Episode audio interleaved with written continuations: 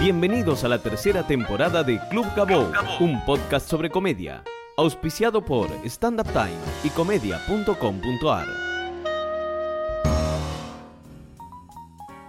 Bienvenidos a un nuevo episodio de Club Gabou. Mi nombre es Gabriel Grosval. Pueden encontrarme en Facebook con ese nombre y en Twitter como arroba Gabou. Pueden escuchar todos los episodios de este podcast en www.gabou.com.ar, también en iTunes como Club Gabou, en YouTube y todos los viernes a la noche en Radio Colmena, que es radiocolmena.com.ar. Al invitado del día de hoy lo conocí en el año 2009, cuando yo estaba produciendo en The Cavern del Paseo a la Plaza. Vi un video de él en YouTube y contacté a Magda, que era su manager, que es su manager, para hacer una fecha en ese lugar. Después de ahí trabajamos en varias oportunidades, en la misma sala, en el ND con Dalia Goodman, en Siranush con Cassiari. Además del trabajo nos une una amistad con Fede Novik y Ezequiel Churba. Y en parte, en mi caso, yo me defino como un fanático de, su obra, de su música, de sus discos. Y es un gusto que además comparto con mi viejo, uno de mis pocos gustos que compartimos musicalmente. Y en un reciente viaje por la ruta lo estuvimos escuchando muchísimo, entonces para mí es una cosa muy especial este episodio. Recibimos en Club Gabou al Diego Perdomo, más conocido como Samba Johnny. Bienvenido, viejo. ¿Cómo andas, querido? ¿Bien? Bien, muchas gracias por venir hasta... Un la- abrazo, un abrazo para vos y otro para tu viejo, para arrancar. Bueno, muchas gracias. Vos sabés que a pesar de que hace muchos años que nos conocemos, este, conozco muy poco de tu formación artística en Bahía Blanca. Entiendo que es en Bahía Blanca. Corregime si hay un Sí, error. sí, sí, claro. Porque hay una cantidad de información, de seudónimos, de nombres, de sobrenombres, que me gustaría que nos cuentes un poco. Primero, ¿podemos empezar por el doctor Zambayoni o Zambayoni solo? ¿Cómo preferís? Y podemos, si vamos a decirle doctora Zambayone, hay que decirle que es suizo también, este, y que es psicólogo y todo ese tipo de cosas. Eh, ¿Qué, qué, qué es eso? ¿Por qué? ¿Qué fue eso? A ver, resulta que yo empecé a hacer estas canciones eh, que eran más que, que tenían mucho que ver con el humor y con, y con, y con no pensar mucho en las palabras a utilizar, sino utilizarlas todas las que estaban disponibles. Y entonces armé un personaje. Yo tenía esa época tenía muchos personajes armados, algunos que eran que tenían blogs, este, entonces no había que cantar ni nada, y otros que eran cantando, y tenía dúos con algún amigo y otras bandas, tenía muchos proyectos a la vez. A este proyecto ¿Esto, ¿Esto era en Bahía Blanca? en o- Bahía, todo en Bahía, sí. ¿Qué edad tenías? ¿En qué año era? Eh, y bueno, tenía, ponerle 32 años más o menos, hace 10, 12 años. Eh, y entonces armé una biografía. Había hecho otro, otro- otros personajes que tenían, por ejemplo, un cantante eh, cubano que cantaba como Silvio. Entonces yo imitaba la voz de Silvio, que me salía muy bien, siempre y cuando no tengas al lado la voz de Silvio para comparar. y entonces, este. Pero ah, ahora cuando escuchás, hay un disco tuyo que aparece una partecita. Sí. Eh, averiguá, era. en Averiguá, en sí, Averiguá. sí, sí, sí, sí. Y, y- Era una, una voz muy parecida también a la de Eros Ramazzotti en mi imaginación, ¿no? ni en la realidad de ninguna de las dos. Pero bueno, entonces armaba, armé todo un. que se llama eh, Leopoldo Mistral, aquel personaje. Y con, con- con el personaje de la, de la voz distorsionada, que era poner canciones con malas palabras y una voz distorsionada para cuatro tonos más abajo, con lo cual quedaba una voz muy grave, muy grave. Yo tengo una voz naturalmente bastante grave, pero era mil veces más grave. Entonces tenía que ver con una voz que de las que, esas que se emplean en, en- las ceremonias, este, en los eventos muy solemnes. Entonces una voz muy grave, impostada tipo citarrosa. Este, diciendo malas palabras era muy divertido. Entonces, bueno, armé eh, varias canciones, casi te diría que 120 canciones en, en discos de 20 durante dos o tres años.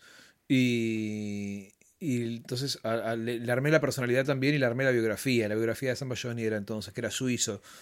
Porque, primero porque llamaba mucho la atención que un tipo hablase como hablamos acá en la calle y que sea suizo, ya era muy divertido. Y que además este, sea psicólogo le daba como, como, como una profundidad, este, una supuesta profundidad extra a las letras. ¿Por qué Zambayoni? ¿De, dónde venía? Zambayoni viene en realidad de otra cosa. Yo estaba haciendo un- estaba aprendiendo a escribir poesía. Bahía Blanca es una de las ciudades con, con mejores poetas del país. eh, no dicho por mí, sino por dicho por gente que, que sabe. Hay una editorial muy seria ya de poesía. Muchos de los poetas. ¿En serio? Sí, claro. Bahía es, eh, es una de las ciudades más, más importantes. Entonces, tengo muchos amigos que escriben poemas muy bien. Entonces, estaba aprendiendo en una época a escribir y no aprendí. Pero sí me interesaba. No, de verdad, porque eso es, otra, es otro lenguaje, es otra forma Claro. de, de- de respirar. y de Entonces, me, me- me parecía apasionante y, y entonces hice una serie de poemas, unos cuantos. Este, y uno de esos personajes se llamaba Zambayoni. Este, no se llegó a llamar Zambayoni porque, porque el nombre cuando se me ocurrió me, me pareció muy divertido para otra cosa y no lo utilicé. Pero mm, ese es el origen. El origen de, de- de- que era una mezcla de samba por, por lo autóctono y Johnny mal escrito por los yankee. Era el personaje de aquel poema que debe estar por algún lado, ese poema con otro nombre, este, pero viene de ahí el origen del nombre. Vos en Bahía Blanca trabajabas en el Estado, ¿puede ser? No. ¿No? No, trabajé Me- repartiendo impuestos. No, en no, trabajé repartiendo impuestos, sí, para la municipalidad en Bueno. un momento, pero no, nunca fui. Y eso que trabajas para el No, Estado. no, porque yo nunca tuve un sueldo, ni estuve, ni estuve fijo, ni nada de eso como, como empleado, no, empleado público. Me hubiera ¿Qué tenías gustado. un contrato? Claro, cosas así. Hay contratos donde vos repartías impuestos y, ganabas una plata por eso, pero no, en realidad nunca estuve en el Estado. Después de clases de ajedrez también en Bahía. Son mis únicos dos trabajos en Bahía. ¿Y cuántos años viviste? ¿Hasta los 32? Hasta los, hasta el 2008, sí, más o menos. ¿Y qué hacías? En Bahía. Sí. ¿Cantabas también? ¿Tocabas? Mira, ¿Escribías? toqué hasta los 19 años cuatro veces. Después no toqué más en vivo. Estuve 10 años sin tocar en vivo. De hecho, y, y de verdad, real. Y únicamente grabando discos y escribiendo. Pero tocando en vivo no toqué. Por eso yo no tengo mucha cercanía con lo que es la... No soy amigo de los músicos de Bahía, ni mucho menos. Yo no pertenecía a ese mundo. Eh, Iba a ver algunos shows y qué sé yo, pero no, no pertenecía. Eh, excepto algunos muy puntuales que son amigos míos todavía. Y con- de hecho con Dieguito Saboretti todavía toco en vivo. Y, sobre el final de esos 10 años empecé a ser corista de Diego Saboretti. Eh, entonces iba a los shows y iba de corista, me divertía mucho y hacía un poco de percusión, pero mis canciones las dejé de tocar a los 19 años, dejé de tocar, 10 años sin tocar estuve. Una cosa bastante extraña, porque todos me decían, bueno, pero cuando tengas que tocar en vivo y qué sé yo, el escenario y volver a... Y yo pensaba que iba a ser natural para mí cuando pasara, y pasó, pero Pero pará, pará, pará. cosa pará. rara. ¿Vos, hasta ¿Vos aprendiste a tocar la guitarra? a los y- 18 años, 17, 18, sí. Y por dos años y escribías canciones. Sí, ahí empecé a escribir canciones, sí. ¿Y algunas de las que actualmente se escuchan o ya na- Y no, porque de esa época yo empecé a sacar discos eh, de forma independiente con amigos desde esa época. Y después no paré nunca a sacar discos. Grabé muchísimas canciones y compuse muchísimas más, de, cerca de mil, seguramente. Este, y no hay ninguna buena, pero. pero sí, no, un montón de canciones. Este, y de proyectos paralelos, como te decía antes, sí, una gran cantidad de cosas. Pero no toqué más en vivo. No. Y de los 19 a los 32, corista. Desde los, ibas- no, no, de los 22, más o menos a los 32, 21, a los 30, ahí viajé mucho a Buenos Aires también, venía para acá. Ajá. Yo nací acá, nací en Balcaya al 200, o sea... eh, mi- Te criaste allá, como yo en Chipoletti. Exacto, claro, claro. Y pero siempre que podía me venía para Buenos Aires y hasta que me terminé quedando. Eh, entonces viajaba bastante y, y lo que hacía era grabar y componer y no tocaba nunca en vivo. Yo me acuerdo que una de las primeras veces que hablé con Fede Novik Sí. de vos, él me dijo, no, Zampa tiene como cientos de canciones escritas. Sí. Eh, ¿Y por qué empezaste a tocar? A ver, empecemos. Acá en Buenos Aires, lo primero que se conoció de vos, Así medio masivo, por decirlo, era cuando estabas en, en el canal de la ciudad Claro, con una máscara. sí. Que cantabas canciones, también la voz distorsionada. Esa no voz- sé. es- ese proyecto es. Ese proyecto que me regala un amigo mío, Alejo, viene, llega de México y me regala una máscara de catch. Ajá. el día anterior a grabar para Canal 7, para el programa de televisión abierta. Entonces me puse la máscara de catch ese día nada más para grabar siete canciones. Eh, y la gente cree que yo andaba mucho tiempo con la máscara y no, anduve esa tarde solamente. ni antes ni después, porque, porque aparte no se puede, yo no sé cómo pueden hacer este, eh, catch con esa máscara que no puedes ni respirar, ni escuchás nada, ni ves bien, transpirás, una cosa espantosa. Y para el vivo era impo- imposible. Lo intenté alguna vez ponerme la máscara para grabar alguna vez. De hecho, creo que hay alguna canción que hice después este, molestando con la máscara, pero no se puede. Este, pero sí, eh, a través de Mariano Coni, Gastón Duprat y Federico Novik y todos ellos me, me invitaron a participar de televisión abierta ¿Cómo te conocieron ellos? a Oh, través de Magda. Ajá. Y porque Magda conocía a, a la mujer de Gastón Duprat y toda una conexión así de, de amistades casuales. Este y, y que se juntó con, con, con que paralelamente Fede, Marieva y algunos otros habían escuchado las canciones por otro lado, creo. Entonces se mezclaron de casualidad eh, por el boca en boca. Una cosa, todo muy casual, como todo. Al ¿no? principio era muy así todo, tus inicios. Mm. Eh, yo me acuerdo que... Hoy, hoy no, hoy sueno en la radio todo el tiempo. Hoy soy, No. un, hoy soy un fenómeno. No, radio. bueno, pero hoy todo el mundo te conoce, digamos, Mm. por los medios nacionales, porque has grabado muchos discos, por Sí. la- tuviste difusión y giras por todo el país. Pero en ese momento me acuerdo que, que era medio boca, en- boca en boca, y de hecho Magda, cuando yo hablé con ella la primera vez, me dijo que ella estaban trabajando con gente que casi fans eh, para ir de giras y qué sé yo. Al principio era mucho eso. Sí. Trabajaban con gente que que ya te conocía y que, che, ¿cuándo venís a Cinco Saltos, provincia de Río Negro? sí, y claro. vos ibas Sí, a un sí. bar. Sí, eh, sí, bueno, yo no sé cómo, cómo arrancan otros, porque mm, cuando vos sos de, estás, tenés base en el interior es muy difícil, como Buenos Aires. Si vos nacés acá y vivís acá, tenés en la construcción de 20 años de vida amigos que tienen un local, otro que tiene una guitarra, un- un- una banda y otro que conoce a un músico y otro que conoce a un productor. Digo, entonces vas a shows y conoces lugares, entonces es mucho más sencillo. Cuando vos venís de- del interior es mucho más difícil.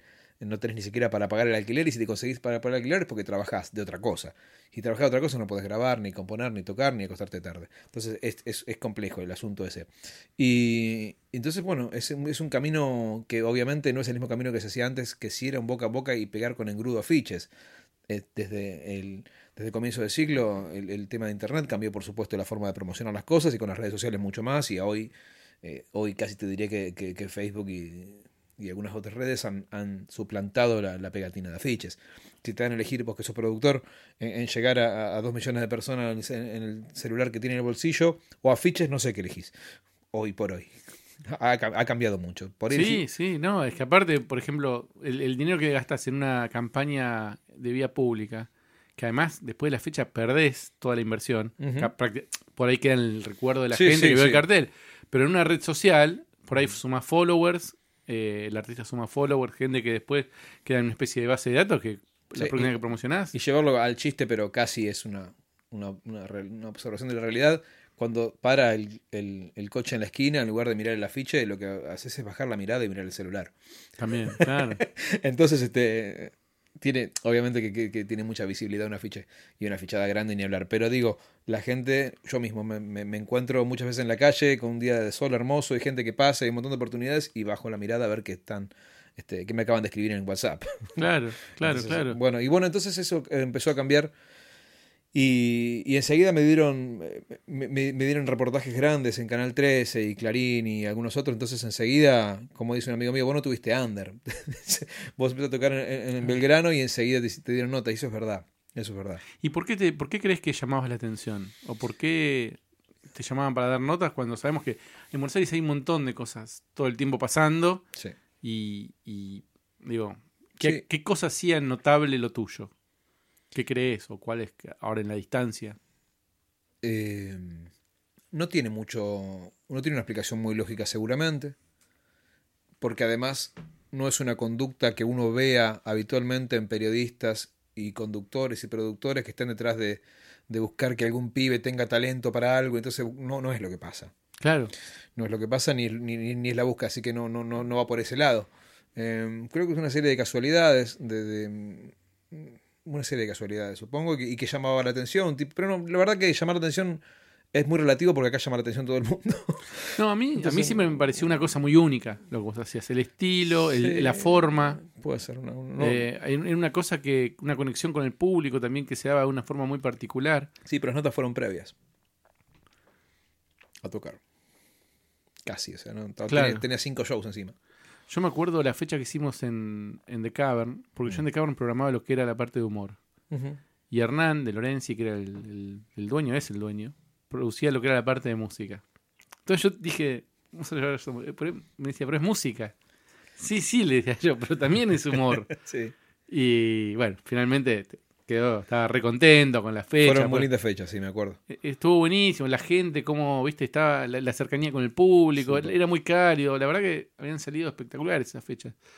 Y, y después, de repente, un día te veo en Canal 13, Ujú. eh, en el programa de Ginsburg, o esos programas que estaban a la mañana, Exacto, sí. eh, dando una nota, Sí. cantando canciones, subida de tono para ese horario. Sí, eso fue, eso fue 2000 mayo de 2008.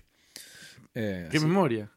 Sí, bueno, porque aparte soy bastante obsesivo. Yo tengo guardados todo en un Excel las canciones que canté en cada show, cuánto gané en cada show, cuánto perdí, el repertorio de cada show, aunque no lo creas, real, posta, 100% real. Entonces tengo las fechas ¿Qué anotadas. más, ¿Qué más anotas? Eh, ¿Cuánto ganaste? ¿Cuánto, ¿Cuánto, perdiste? ¿Cuánto, cuánto perdí? Eh, ¿Las canciones? el repertorio de cada, de cada show, Ajá. eh, la fecha, por supuesto, el lugar. Eh, ¿Qué más? Y algún a- asteriscos cuando es alguna cosa muy puntual, que es presentación de disco lo aclaro. Show con Dalia Goodman lo aclaro, como para poner alguna cosa muy puntual. este, si es una fiesta privada o si era una fiesta pública, qué sé yo. Sí, tengo todo anotado y eso me permite también hacer los repertorios diferentes cuando vuelvo a un lugar. Voy a Rosario y me fijo los últimos dos shows, qué es lo que hice y cambio. Claro. De, obviamente que, no, que hay un 60% del show o tal vez más que, que se mantiene, que son las canciones que son el núcleo del show. Pero sí trato de, de que si hay alguna sorpresa no sea la misma. ¿Y te fijas para la parte económica, decir, che, a esta plaza no volvemos más? O cuando te dicen, vamos a Merlo, qué sé Sí, yo. claro. ¿Te fijas a ver? Sí, claro, por supuesto. Eh, ¿cómo- cómo- cuál- no, no tengo arreglado cuál fue el arreglo, no tengo notado cuál fue el arreglo en cada lugar porque ya sería muy engorroso y muchas veces ni siquiera lo sé. Este, Y no importa tampoco. ¿A Pero vos sí, te pero sí- cuánto te ingresó? Sí, pero sí, no, bueno, pero sabes cómo, sabes, trato de, de- de anotar todo y sí de recordar eh, cuando ves un número negativo en algún lado, así bueno, ¿cómo hicimos la prensa acá? ¿En qué lugar fue? ¿Con qué productora? Tratamos de, estar atentos a eso porque, nada, porque excepto un par de años, un año y medio o dos que tuvimos una compañía, siempre trabajamos solos. Entonces siempre estuvimos atentos a eso y, siempre con la cabeza de- de- del- artista independiente, porque tenés que ingeniarte las voces, buscarte vos y venderte vos y, reinventarte vos. Eh, y, yo estoy con la cabeza en eso siempre. A mí lo, único que me hace, que me entusiasma y levantarme de la cama es lo que voy a hacer próximamente. A mí mucho no me, no me interesa eh, volver para atrás ni, ni refrescar lo que pasó. Yo siempre estoy haciendo canciones nuevas, me putean por las nuevas, me putean por las viejas, siempre. No, sí, y eh, muchos se bajan, muchos se suman, muchos se suben. Eh, ya pasó la sangría mayor en algún momento donde, donde dejé de hacer lo que a mucha gente le gustaba, entonces este, de- dejaron de ir y se sumaron muchísimos nuevos y hoy por hoy eh, el público que va es un público que, que va a la par de lo que voy haciendo donde al mismo tiempo no dejamos de tocar ninguna canción, ninguna. Tocamos la- de las que grabamos oficialmente, que son 5 o 6 discos, este, tocamos de una manera u otra casi todas. Claro. Eh, pero sí siempre sumamos canciones nuevas. Yo el otro día escuchaba que Sabina decía, Sabina, que llena todo lo que se propone en la vida. Decía, bueno, pero vengan tranquilos que no voy a cantar canciones de muchas canciones del nuevo disco. Digo, pero qué horror. Yo si voy a ver a un artista quiero que cante 40.000 canciones nuevas. O sea, me, me divierte, me parece bárbaro. Y me pareció muy extraño ¿no? que Sabina aclarase que no iba a cantar muchas del, disco nuevo. Eh, Tiene que ver mucho con el público, quizás. bueno, que se jodan. Yo- a, mí, yo- a mí me pasó de ir a recitales tuyos y hay canciones nuevas. Y en general me gustaba, estaba bueno descubrir canciones nuevas. Sí, y, y suele pasar que la primera escuchada casi nunca te gusta una canción nueva o, o- Sí, preferís pero- las viejas. sé yo, Puede pasar, pero como no importa eso como público, pero como artista, como artista vos tenés que tenés que tenés que ir a la par de, de lo que tenés ganas de hacer, lo que te moviliza, ¿no? Qué sé yo. En mi caso es ese. Mi caso es ese y va a seguir siendo así. ¿Cómo es que llega tanto humor a tus canciones? ¿Por qué? ¿Cómo? ¿Dónde, dónde nace tu, tu humor, por decirlo de Excepto, alguna manera? excepto en, en los discos, en las canciones puntualmente para hacer reír, que son algunas, no todas, porque en unos casos son de malas palabras y no son de risa, no son para provocar risa. En algunos casos sí. Este, excepto en esas puntualmente que son pensadas para eso, en las demás también hay humor, porque yo eh, me comunico así con mi familia desde toda la vida, con mis amigos, tenemos códigos donde, donde hay una cosa que no está, la solemnidad, donde está bastante claro qué es lo importante y con qué se puede joder. Eh, y siempre nos hemos reído y nos comunicamos así, con vos mismo, cuando hablamos en Sí, cualquier sí. lado. Digo, hay, una- hay un modo así que me, parece, que, que me es natural a la- hora de escribir y, y en los shows también es así. Por más que no sea un show de humor mm, puntualmente, eh, es un show donde nos reímos muchísimo con la banda, con la gente, y eso te permite también errar un acorde y que no sea una tragedia griega, ¿no? Porque hay una cosa eh, de nobleza en el, en el escenario, de, de- de cosa auténtica, y, y yo escribo de ese lado porque también no soy tan bueno como para darme el gusto de aburrir a la gente. ¿Viste? ¿Cómo es eso? ¿Por qué decís eso? ¿Te parece? Sí, claro, porque hay mucha gente que, que, que es tan buena que puede darse el lujo de aburrir al público. No es, el, no es mi caso. Yo trato de hacer un espectáculo donde la gente la pase bien y, y se divierte y yo también. Entonces, bueno. Hay una canción en particular que tiene mucho humor que para mí es una estructura casi, eh, digamos, de stand-up, por decirlo de alguna manera, en la música que es Retiro Voluntario. mm, Para mí esa es como una descripción, la- estás contando una historia en tono de total, digamos, eh, sí, se extraña esa. esa es genial eh, a nivel humor, digamos. Ujú. Eh, Sí, bueno, es muy es- impactante, como yo decía- la escuchaba y decía, pero esto es, es una pieza de stand-up, por decirlo de alguna Sí, manera. sí, sí, claro. Una Bueno, en, rutina. en- en algún lado la- las piezas de stand-up se, se mezclan con, con- con ese tipo de canciones y, y- y la idea de contar algo está cambia un poco la forma, pero la esencia no está tan lejana. O sea, no es tan, tan lejano. Yo veo mucho stand-up eh, y, me siento muy identificado con muchos. Este, y tiene mucho que ver con lo que yo hago también, sin, sin, sin estar haciendo precisamente stand-up con, las reglas del stand-up. Este, Retiro Voluntario, es un- eh, para el que no sabe, es una canción de, un tipo que va en un viaje de colectivo y va contándole a través del celular a la mujer todo lo que le va ocurriendo, que son todas las desgracias que te pasan cuando viajas en colectivo de larga distancia. Este, que bueno, fue muy divertido hacerla y con el tiempo se sumé otras cosas, así que está, no sé si la escuchaste, pero está Retiro Voluntario 2. Ah, no, no. Que era un riesgo total, porque excepto Terminator 2, casi todas las segundas partes fueron malas, pero este eh, por suerte no. Retiro Voluntario 2, eh, que va ahora, las, cuando las canto, las canto juntas, eh, fu- funcionan en tándem muy bien. Eh, vos contabas en tu historia que como no tuviste under, ¿no? Decías, vos decías, yo me vine de Bahía, empecé a grabé para para Televisión para, abierta. para televisión abierta, después Eh, trabajé con pelo, ¿no? Trabajé Sí, claro. pelo. Bueno, antes quiero decir que, que Radio Metro con Matías Martín fueron los que me ayudaron a hacer a arrancar con, en, en, en Cava 71. Con ellos empecé a tocar cuando ellos estaban promocionando desde, desde la Metro, eh, que es la mano principal, ¿Y o cómo una de las manos ahí? principales. Porque eso era muy mainstream. O sea, hoy todavía es. Sí, digamos. yo ni sabía que existía la radio, imagínate que Bahía no llegaba. De verdad te digo. Claro. Eh, y todo tiene que ver por un verso en el cual yo nombro a Juan Pablo Barsky. Sí. Entonces ellos que eran compañeros de él empezaron a, a escuchar esa canción, no sé por qué, y les llamó la atención lo de Juan Pablo Barsky, entonces empezaron a escuchar las canciones y bueno, después eh, me ayudaron y, y me dieron una mano enorme. La, la Metro todavía me sigue dando una mano enorme cuando, cuando hacemos algún show o qué sé yo, pero siempre agradecidos a ellos, agradecido a ellos porque fueron lo- lo- los, primeros, junto con, con- con- con todo el equipo ¿no? que te contaba que hablábamos antes, pero es una, una pata fundamental. Claro. ¿Y, y cómo fue la relación con pelo? ¿Cómo te, cómo- ¿Por qué un año y medio trabajaste con ellos? Trabajamos, eh, sí, un par de años. Bueno, con Pedro empezamos en 2008, grabamos hablando de las distancias. Hicimos este después el disco Búfalo de Agua, que fue nominado a los Gardel. Y ahí dejamos de trabajar, pero no en buenos términos, perfecto, con Pedro. Toda gente de primera. Y, ah, y después siempre el camino independiente es moverse, Magda cierra fechas y Bañas en las fechas. Sí, sí, sí, sí. sí. Bueno, tenemos ahora a- a- la editorial de los discos, a veces la- la- las compra Warner. eh, ahora trabajamos con Super Charango, que es una, una empresa de amigos, que, que es una empresa de publicidad que tienen los mejores estudios de Argentina de publicidad y laburamos con ellos y producimos los discos ahí. Este, pero no, no, no, tampoco es que es una bandera, es lo que tenés. Si mañana viene Sony y, y me propone hacer un proyecto bárbaro con, Ah, con- ¿sí? con dif- sí, claro, yo no tengo la bandera esa de, de, ay, no, soy independiente. Uno es lo que puede y voy buscando, este, y siempre y cuando uno se sienta que, que, que el que está trabajando con vos le interesa lo que vos querés hacer y lo que vos das. Si eso está Entiendo. claro, eh, vamos para adelante, sí. Pensé que tenías eh, ideológicamente conexión con Hernán Casiari, que con quien trabajás, Sí. además si tenés un show ahora el Sí, 13 de octubre. 13 de octubre, sí. Sí, eh, en esta cosa, Hernán es un, un digamos, un, es ortodoxo de eso. Eh, eh, Él no quiere que sus libros estén en editoriales, en las librerías, no quiere trabajar con editoriales, no quiere nada. No quiere... Sí, es un negocio diferente el de Hernán y Hernán pasó este, de, de escribir para, para, para muchos medios a, a renunciar a todo y, y- y gestarse a sí mismo y hacerlo de una forma excelente y creo que muy novedosa también porque no hay antecedentes de, de un escritor que haga teatro y que llene todos los lugares y que haga radio y que le vaya bien en todo lo que hace. Es un caso Muy atípico. Muy atípico y también que tiene que ver con estos tiempos. Creo que no se hubiera podido hacer eso en otros momentos en los cuales él no tuviera el medio que es Internet, ¿no? que es, que es su, su blog, que es el que moviliza todo eso. Este, porque por más que otros escritores lo hubieran querido hacer en los años 80, fabricar y mostrar y promocionarse sin depender de los medios grandes no hubiera podido hacerse. Este, tampoco los músicos. Y, y Hernán lo encontró y creo que abrió una puerta para muchos.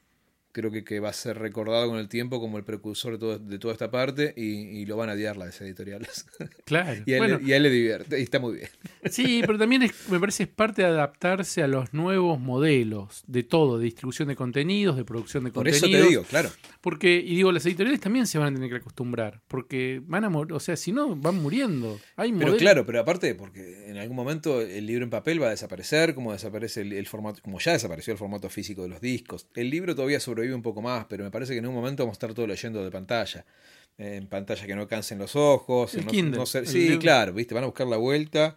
Eh, ya conozco gente que estaba muy en contra de todo eso y hoy agarró un libro de Leo- este, Adán Buenos Aires y era incomodísimo para leer en la cama. Claro, claro, las cosas cambiaron y ya te acostumbras a una cosa y en poco tiempo no va a ser, no va a ser discutido esto.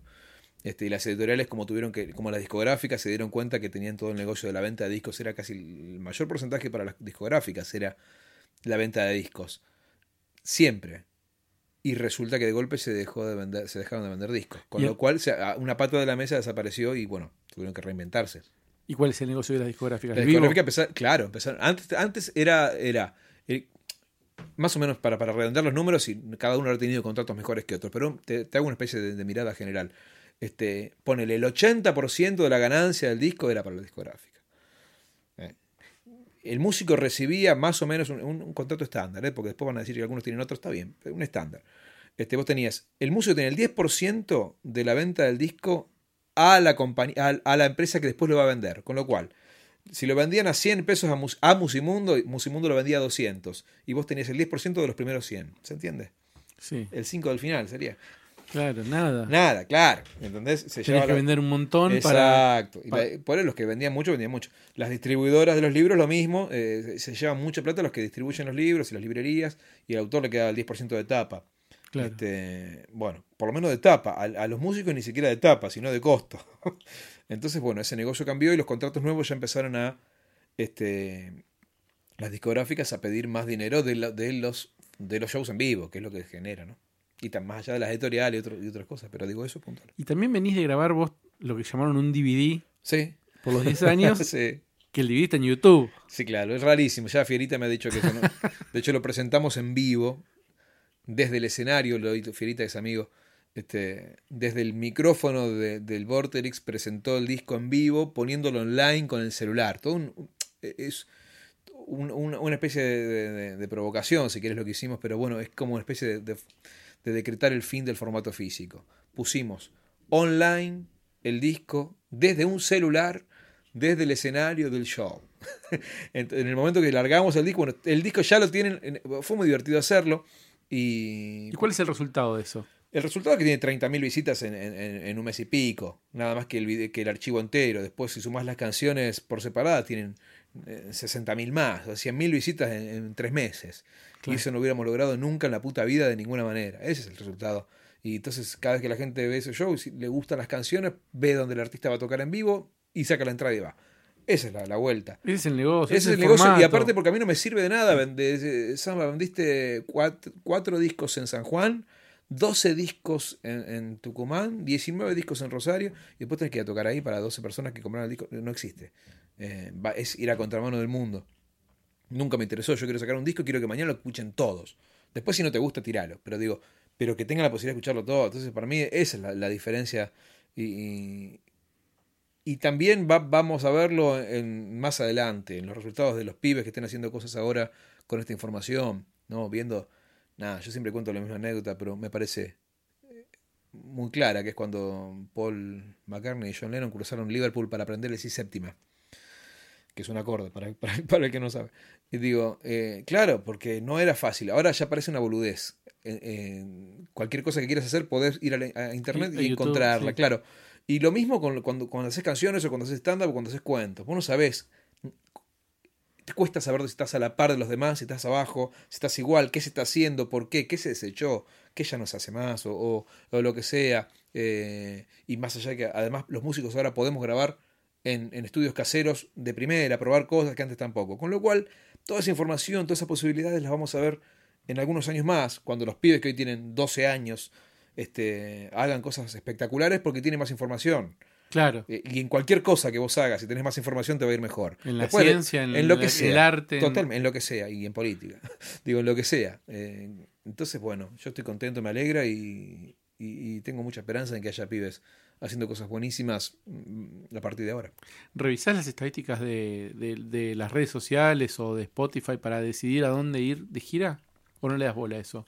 Mira, Decir, mira, sí, tengo sí, mucha sí. gente que me sigue en Córdoba. Lo que pasa, sí, lo que pasa es que no son fiables. Eh, la- las páginas de Facebook en un momento tenían unas buenas estadísticas, después dejaron de tener todo. Los de Facebook, si no pagás, no tenés nada. Pero en un momento, eh, eh, pero tampoco era muy claro. Yo tengo ciudades que, que son muy chiquitas que están cuartas en, en- en- entre las ciudades que más escuchan mis canciones, que está mal.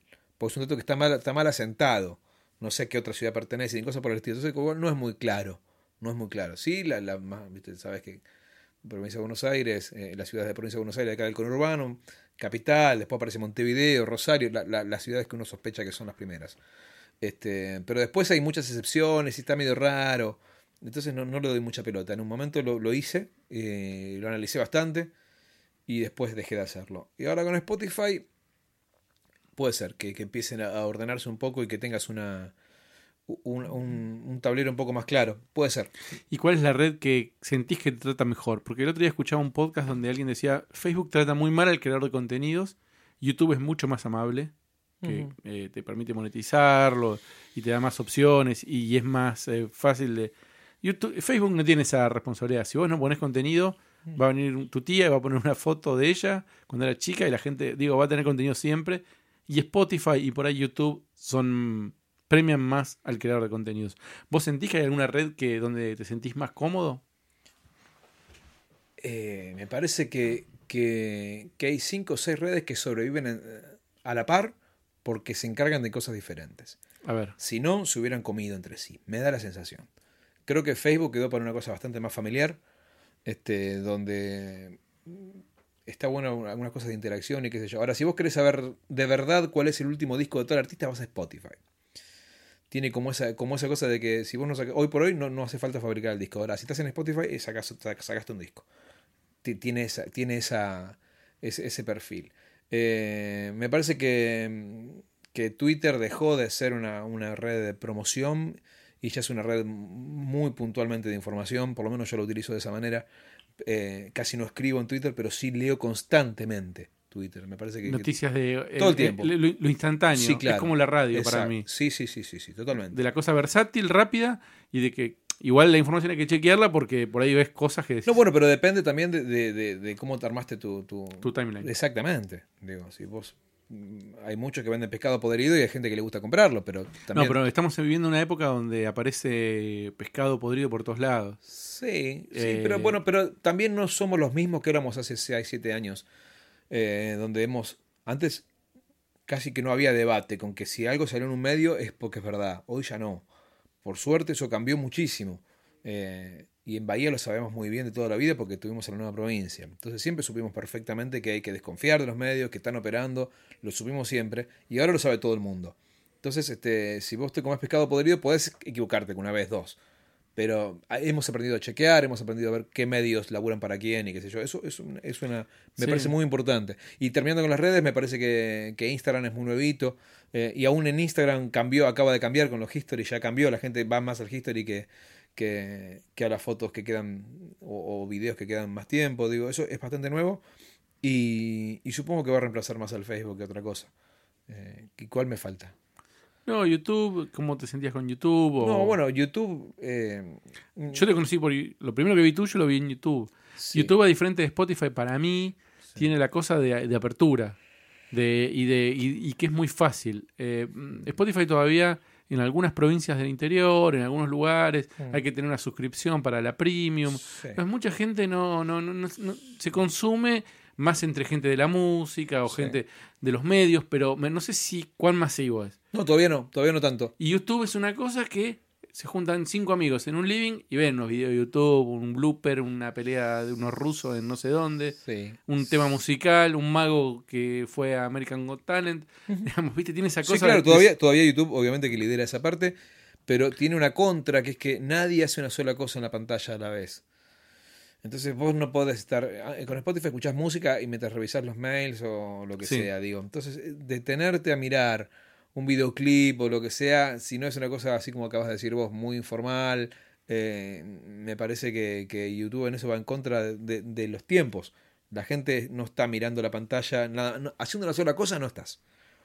Ni, ni loco. Estás en la, en la computadora y estás con el celular también. O estás Sí. escuchando música y estás haciendo otra cosa. Estás, ¿viste? E- Es raro que- vos quedes Y- Ya no sos más pasivo delante de la pantalla viendo. Eso. eso Lo que pasa es que YouTube también está en los Smart TV, en Apple TV, Sí. en todo eso. Y ahí eh, cumple un rol medio donde estás pasivo viendo. Vos podés ver una película entera en YouTube, en la tele. ¿Sí? por- ¿Vos podés? Sí, sí, yo, yo veo cosas. Yo, Acá el operador dice que no. yo veo cosas, de hecho, nada, no, a ver, siempre con el celular en la mano, Eh, pero, bueno, bueno, entonces ya está. sí, Entonces bueno, me das la razón. Pero muchas veces YouTube. Fíjate que ni siquiera en una película uno está desconectado de realidad. Estás en. que como si la realidad fuera también el celular. Pero digo, estás eh, haciendo otra cosa. Yo estoy tratando igual de que estoy luchando contra eso. Sí. Es- De, de poner en silencio el, el teléfono cuando estoy haciendo alguna cosa para... Yo he hablado con muchos amigos y me parece horrendo tener que estar discutiendo cómo zafar de la tecnología. Eh, Pero es verdad, es verdad, pasa. Yo también a veces digo, bueno, voy a tratar de salir sin celular. No puedo salir sin celular. Salgo sin celular y caen las torres gemelas de vuelta como mínimo no me estoy enterando. Siempre está pasando algo. Mentira, no pasa nada, no te llamó nadie. Ahora, vos decís esto por otro lado y haces una cosa para mí que es de las más increíbles que se está haciendo en esta época, que es escribir. Vos aparte sos escritor, Hmm. escribiste libros. ¿Cómo escribís? ¿Cuándo escribís? ¿Cómo haces para escribir y no trin, clink, que te suena el teléfono? No, claro, no, bueno, cambió como, eso cambió muchísimo y lo hablo con muchos amigos que también escriben y qué sé yo. Yo no sé ni cómo se estudia hoy, cómo hacen los pibes de 15 años para agarrar un libro, un texto complejo de la universidad y, entender, y entenderlo. Sí, eh, yo lo- lo- te cuento mi caso. Eh, en mi caso es este es todo a la vez. Escribo y estoy viendo mm, si me suena el celular. O sea, no tengo las, las cuatro horas de concentración absoluta y desconectado del mundo. No, ya no. En una época sí. En una época también escribía tomando whisky toda la noche. Y al otro día me levantaba y no se lo había escrito. Eh, y entonces ¿Y estaba me- bueno eso o era una porquería? casi siempre es una porquería porque vos estás borracho escribiendo el, eh, y conviene la verdad que estar lúcido y seguir una idea y un hilo y tratar de hacerlo bien. Eh, es divertido si querés le- le- leerte al otro día eh, sin saber qué hiciste. Eh, pero bueno, también digo, es una experiencia más, cuando alguna vez lo hice, pero prefiero el, escribir con, con- mate a la mañana en todo caso. Es lo que prefiero hoy. Y, y ya no, ha- no haces una sola cosa, ¿no? Y para escribir tampoco. El tiempo cambió y cuando agarras la guitarra, nada, afinás la guitarra con el afinador de, de, de- de- de- de internet. Entonces, viste, ya tenés la, la pantalla ahí te- eh, y es rarísimo. En una época decían, no tenés que tener una computadora en tu casa que no esté conectada a internet por si la CIA le interesa lo que estás haciendo. que no suele ser este, imposible tener una computadora. No sé, yo tuve, por suerte, computadora desde muy chico porque mi, mi- parte de mi familia laburaba en eso. Entonces, bueno, eh, programaba en Basic desde muy chico. Estaba muy metido en la computación. Este, y sin embargo, eh, eran sin internet, por supuesto. Y yo pienso que qué obsoleto. Una computadora sin internet es absolutamente obsoleta. Y teníamos, y era maravilloso, y los procesadores de texto, el PW. Sí, otra época, Sí. otra época. Y hoy escuché, entonces a la mañana escribís con mate. No, no, no escribo, eso es lo que, lo que elegiría. Lo No, que no, no, no. ¿Y en qué momento escribís? Escribo, no, me levanto al mediodía, así que a partir de ahí arrancamos. Este, todo el día, Todo el día escribís. todo el día escribo. Escribo todo el día. y, todo el día textos. lo que sea. Cuentos. Apunto ideas, hago melodías, eh, todo a la vez, todo el día. Cuando no estoy en mi casa lo hago con el celular. Es la verdad. Porque, porque, porque apuntás ideas todo el tiempo, porque estás pensando, porque cuando alguien te cuenta una cosa te parece que está bien, eh, estoy atento, estoy todo el tiempo atento y todo el tiempo estoy, eh, todo, todo el tiempo Y, escribiendo. y además, eh, vos trabajás con Magda, que es tu manager. Sí. Supongo que ya muchas cosas las tenés allanadas con ella, como que Sí. ya seteadas. Sí. Ella sabe algunas cosas tuyas. Sí, no, vos- de hecho, la parte, la parte económica y de cerrar shows, eh, mil veces no me consulta, porque ya sabe cómo laburamos, lo hace ella, cierra ella, hace y deshace, solamente me consulta si, si juega Olimpo ese día del show, entonces yo le digo que, que- tenga cuidado, o si juega la selección, de, de no pisarnos, y, a- y así todo, sabés que hace poco se nos pasó con Hernán, que, que Argentina-Uruguay teníamos un show y tuvimos que moverlo. Pero, Con mucha. Estuvo muy bien, igual. Nah, bueno, porque, porque, por- por- porque también tiene que ver con lo que te decía antes de la cosa de no ser esa cosa solemne que te- no te permitiría eh, eh, dar un paso atrás nunca. Eh, y Hernán obviamente lo hace cada rato y con mucha gracia, y fue él el que lo anunció. bueno, y yo Pues, fui el sí, que claro. le dije, Hernán, otra vez, otra vez, cerramos un show arriba de un partido de Argentina. Y bueno, pero son cosas que pasan todo el tiempo y está bueno Sí, poder. igual faltaba, faltaba un mes y pico, no es que, los- que nos dimos cuenta No, el día sí, anterior, sí. ¿no? Que es la, la función que se va a hacer ahora en, en octubre. Es esta, claro. Ah, bueno, puede ser. puede Sí, ser. sí, se, se suspendió y se corrió. Se pasó para el viernes 13. Viernes Lindo, 13. tragedias en viernes 13. Pero bueno, está, está muy bien, está muy bien. Espectacular. ¿Y qué estás preparando ahora para el futuro, además de este show y presentaciones sueltas? Tengo un disco terminado para entrar a grabar, que lo terminé hace dos, dos semanas más o menos y estoy en, en algunos detalles finales, pero está terminado. No sé cómo voy a grabar porque cada vez eh, tengo que organizarme. Y, bueno, toda la movida para hacer un disco nuevo, porque por más que sacamos hace poco el de los 10 años que grabamos en el ópera, eh, el Hotel de Canciones ya tiene dos años. Entonces, bueno, cada- yo si fuera por mí sacaría un disco por año. Y al mismo tiempo, eh, con María Editorial le prometí entregarle un, un libro para presentar en la próxima feria del libro, que es en mayo. Así que le dije que eso para enero hay que entregarlo. Y se está enterando ahora que todavía no lo tengo. Pero Bueno, pero bueno, sí, un libro, seguramente un libro de cuentos que, que tengo para, para como proyecto es eso. ¿de fútbol o de.? No, de otra no, cosa. no, son- es un libro de cuentos que no, el de fútbol de- de- me dan ganas a veces de hacer, de, hacer una segunda parte, porque siguen pasando cosas para, para comentar, pero no, son, son cuentos. Esta es una pregunta que me obsesiona generalmente cuando hay un artista, digamos, que trabaja para un grupo de gente. ¿Sí? Vos sabés que lo tuyo le gusta a muchísima gente, pero no es una cosa que le gusta a todos, ni a todas las edades, ni a todo, ni a todos los segmentos. Es una cosa que nos gusta a algunos. ¿Vos sabés a quién le estás hablando? ¿Vos tenés en la cabeza quién es tu receptor en el momento que escribís una canción, en el momento que haces, elegís las canciones o cuando vas a hacer un recital? ¿O no? ¿O decís, hago cosas que me gustan a mí y, o que creo que me pueden gustar y chau? ¿Cuál, ¿Cuál es tu filosofía ante eso? Eh, en un momento no lo supe.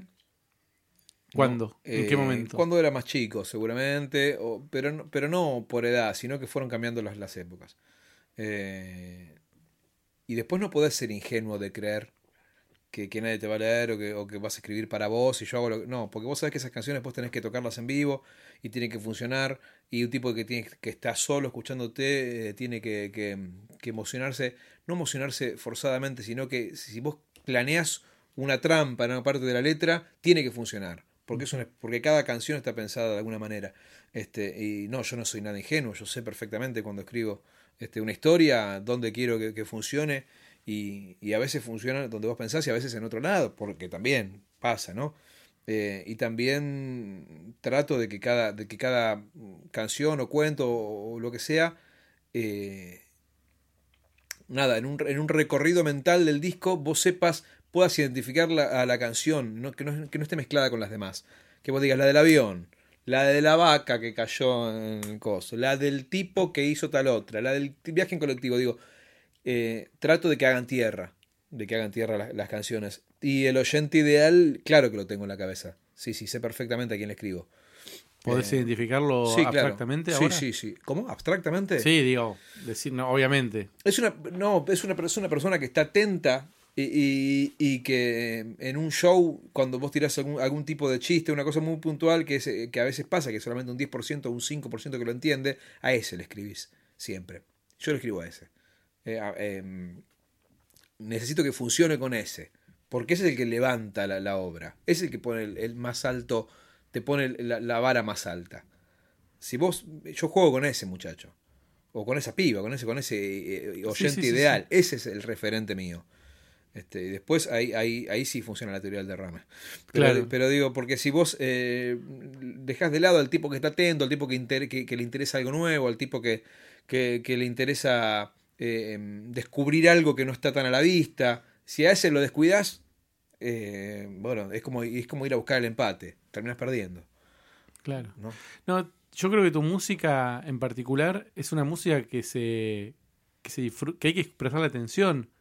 No es música para poner de fondo en una cena de amigos. Molesto de fondo. No, no, no, no es que molesta, es que No, pero sí, se- pero la sensación de al- a los que nos gusta Mm. es, pará, pará, escuchalo. Es como, eh, por eso a mí me gusta mucho escucharlo en la ruta porque es cuando, es como, es- está la cabeza es más perfecto, está claro. la cabeza más limpia y sí, está bueno. Nos ha pasado mucho en giras con comediantes de poner. Porque es música, te, te- te- Sí, te sí. alegra un viaje, es una es ese tipo de, de música. Sí, bueno, a veces también este, eh, hacemos... no- no, el concepto ese de canciones de viajes, viste, que está, existe. Eh, Sí. A veces me gustaría hacer toda la vida discos así. Es que sí, Porque es como- debe es ser como- difícil. Es como un plan ideal. De hecho, lo, lo dijeron muchos, pero me gusta. Yo también lo había pensado de otra manera, que, que no medir los discos en minutos, sino en kilómetros. Ah. Como este disco son 100 kilómetros. Está muy bueno. Tenés que hacer 200 kilómetros, bueno, este disco es, es ese tiempo, más o menos, viste, a ojo. Eh, Muy bueno. Y eh, por último, este podcast lo escucha mucha gente que por ahí está empezando, mucha gente que por ahí eh, está en el, en el interior del país o no está en las ciudades más grandes. tiene algún interés, tiene alguna capacidad, algún talento eh, y le- y le gustaría ver cómo puede desarrollarse en el mundo de la música, por lo menos en forma independiente, pero poder vivir de esto. ¿Cuáles serían los pasos que vos le recomendarías seguir a esta persona? Eh, yo puedo, puedo recomendar pasos que son previos a la suerte de un golpe de efecto que te catapulta a la fama. Y es la obsesión. Y es hacer no una canción por día, dos canciones por día. Durante cinco años. Y no canciones en tu género, canciones en otro género también. Y estar atento no al disco que salió ayer, al disco que salió antes de ayer, al que va a salir mañana, a todo, estar muy atento. Eh, porque a veces uno cuando se queda solo decís, mirá, pan rallado, huevo, carne, esto está buenísimo. Y es la milanesa. Entonces, ya la hicieron. Entonces, a veces este, eh, yo eh, haría eso. me parece que después, después ya es otra cosa. Después ya es la suerte de que un tipo te escuchó y faltaba un, un, músico en un escenario y te vio el otro que estaba ahí, le gustó la chica que está enamorada del otro, que consiguió un contrato. Viste, ya después son, es mucha casualidad. Y como los futbolistas, futbolistas bárbaros que no llegan porque, porque consiguieron un laburo muy bueno en la, empresa del padre y hubieran llegado a ser campeones del mundo. Ahí, viste, ya mucho de hacer. Pero la parte que uno sí puede hacer, la parte que sí te puedes quedar tranquilo, es esa. La de tener mucho repertorio, mucho bagaje, haber tirado muchas ideas, muchas, muchas, muchas, porque aparte no pasa nada, está bueno hacerlo. No es que es, porque si te realmente se te convierte en una tarea espantosa, difícil, pesado, oh, tengo que hacer dos canciones. Bueno, por ahí tenés que estudiar veterinaria. Claro. Digo, pero, no se te tendría que hacer pesado intentar dos canciones malas, bueno, no importa, pero quemar ideas, quemar cosas, buscar, hacer, hacer, hacer, hacer, hacer. Entonces, cuando te llega la oportunidad, este, tenés con qué responder, que no, ¿viste? Y aparte porque dicen que para el primer disco tenés este, toda la vida y para hacer el segundo seis meses. Entonces, bueno, conviene estar preparado ya, eh, descontado el primer disco y estar armándote para hacer el segundo. Perfecto. Bueno, Samba, muchísimas gracias por, por, tu visita, por venir. No, por favor. Y estamos viéndonos en cualquier momento. Pero por supuesto, como siempre, muchas gracias. Gracias. Producción, Alan Janowski y Gabriel Grossman. Auspiciaron Stand Up Time y comedia.com.ar. ¿Qué tal? Mi nombre es Nacho Arana. Si te gustó Club Gabou, no dejes de pasar por Hablando para afuera otro podcast con entrevistas, charlas con comediantes o gente relacionada de alguna forma con la comedia. Está en iTunes, está en otras plataformas, también en la web www.nachoarana.com, así que los espero.